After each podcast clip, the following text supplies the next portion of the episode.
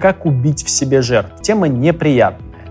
А, насилие – это одна из разновидностей травматогенных событий, которые так или иначе, наверное, избежать в жизни выходит не всегда – и так или иначе, или вы в жизни сталкивались с насилием, я надеюсь, вам все-таки удавалось этого избежать, но вы так или иначе сталкиваетесь с людьми, которые рядом с вами находятся, но которые испытывали в своей жизни насилие. И, конечно, насилие всегда связано с нарушением границы а, с другим человеком. Все равно, насилие – это физическое, психологическое или сексуальное насилие. Один человек или группа людей без а, разрешения другого человека проникают в его жизнь проникают в его жизнь, либо, там, не знаю, как-то привязывают этого человека и отрывают чего-то от него. Так или иначе, происходит нарушение вот этой самой границы. Как следствие, у человека возникает боль. Боль порой ну, нестерпимая и невыносимая. И вот, э, когда э, человек сталкивается с этой болью, у него происходит Э, одна небогатая альтернатива. Либо все время э, с этой болью сталкиваться, если у вас нет возможности переживать. Помните, говорю, что оказывается рядом кто-то, что э, позволяет переживать боль. Боль становится меньше, со временем утихает. Если нет, то тогда с этой болью нужно что-то делать. Если а ситуация насилия – это всегда ситуация, чреватая сильной болью. И вот такая э, дикая просто боль, которая возникает в сердце этого человека, ему нужно с этим что-то сейчас делать. С болью просто так ну, не справиться никакими техническими пассами, и боль оказывается порой настолько нестерпимой, что человек привлекает экстренные способы совладания с ней. Он берет вот такую ядерную бомбу и разрывает рядом, чтобы все живое здесь просто умерло. Таким образом человек избавляется от боли, он перестает ее чувствовать, но рядом с этим он перестает чувствовать любые другие проявления жизни человека, которые делают его живым.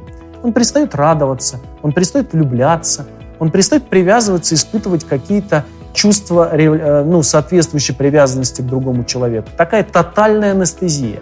Знаете, как будто бы действительно взорвалась такая атомная бомба анестезии, уничтожив все живого. Да, польза от этого человека, он перестает чувствовать боль. Минус, тотальный минус. Он перестает чувствовать, что бы то ни было другое. Что происходит дальше? К сожалению, это видео мы посвятили одному из э, самых таких негативных, что ли, кривых способов обратиться с травмой насилия – виктимизация. Что происходит? Человек становится профессиональной жертвой. Парадокс. Не желая больше сталкиваться с последствием насилия, испытывать эту боль, что э, выглядит здраво, человек становится профессиональной жертвой. Как это происходит? Утратив чувствительность, человек перестает замечать действия, которые другие люди, в том числе и агрессивные действия, которые направляют по отношению к, э, к нему. Это человек, который перестает чувствовать агрессию со стороны других людей. Причем агрессия специфическая для травмы насилия, как правило, или тотальная. Либо там сексуального насилия, либо физического насилия, он не замечает этой угрозы и напрашивается сам в драку бросить, или психологическое насилие, когда все время оказывается в ситуации, когда другие люди практически э, несколько раз в день насилуют его своими проблемами, своими желаниями, просьбами в состоянии, например, им отказать. Вина тому э, не способна чувствовать, что происходит в контакте с другими людьми. Человек не замечает просто этого. Но почему человек навиктимизируется? Потому что объем возбуждения, энергии, который закапсулирован в этой злости, в этот момент, когда человек перестает э, замечать, что про, э, происходит вокруг него, он э, утрачивает способы, как с этим напряжением обходиться, с этим возбуждением. Поэтому он его использует как универсальный строительный материал для того, чтобы все время совершать какие-то действия, которые провоцируют ситуацию травмы. Так, например, жертва сексуального насилия все время организовывает как-то свою жизнь так, что там дважды в неделю, например, оказывается в ситуации угрозы сексуального насилия. Ну, там, например, одна из моих клиенток все время предпочитала передвигаться по городу и за городом попутками. Вот, и только там спустя полгода терапии в ситуации нашего разговора всплыла жестокая ситуация а, изнасилования, которое случилось с ней в 17 лет. А, другой, например, там человек может все время а, задираться с окружающими людьми, не замечая, ну, то есть он эту энергию бросает в контакт с другими людьми, не замечая, что провоцирует других людей на драку. Причем делают это в основном по отношению к тем людям, которые легко возбудимы на физическое насилие. Причем выбирают они их безоговорочно, безоговорочно точно.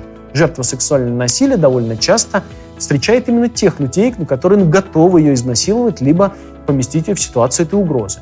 Жертва э, насилия физического все время задирать с теми, кто вполне мог бы э, физически нанести ему ущерб. Жертва психологического насилия все время выбирает людей, как свою маму, например, которая все время рассказывала ему детали сексуальных отношений с его отцом. Он не мог это назвать еще тогда психологическим инцестом, а именно так бы я назвал эту ситуацию психологический инцест, когда взрослые погружают а, детей в опыт, переживанию которого они не готовы. Ну, например, когда мама рассказывает своему ребенку о том, какой мудак их отец. Причем иногда описывает там детали сексуальных измен, которые она вынуждена была испытывать э, с, э, со стороны отца и так далее. Эта ситуация тотально связанная с травмой. И тогда вдруг человек начинает во взрослом возрасте уже выбирать себе таких людей, которые погружают его в ситуацию насилия. Ну, например, звонит подруга, а, рассказывает детали какой-то своей э, жизни, тяжелой судьбы. Вы висите на телефоне три часа и не замечаете, что вы уже измучены, истощены. И только потому, когда кладете трубку и сразу засыпаете, вы думаете, фу, слава богу, а может даже вы так не думаете. Но вы не замечаете, что по отношению к вам есть агрессия. Как теперь с этим обходиться вопрос?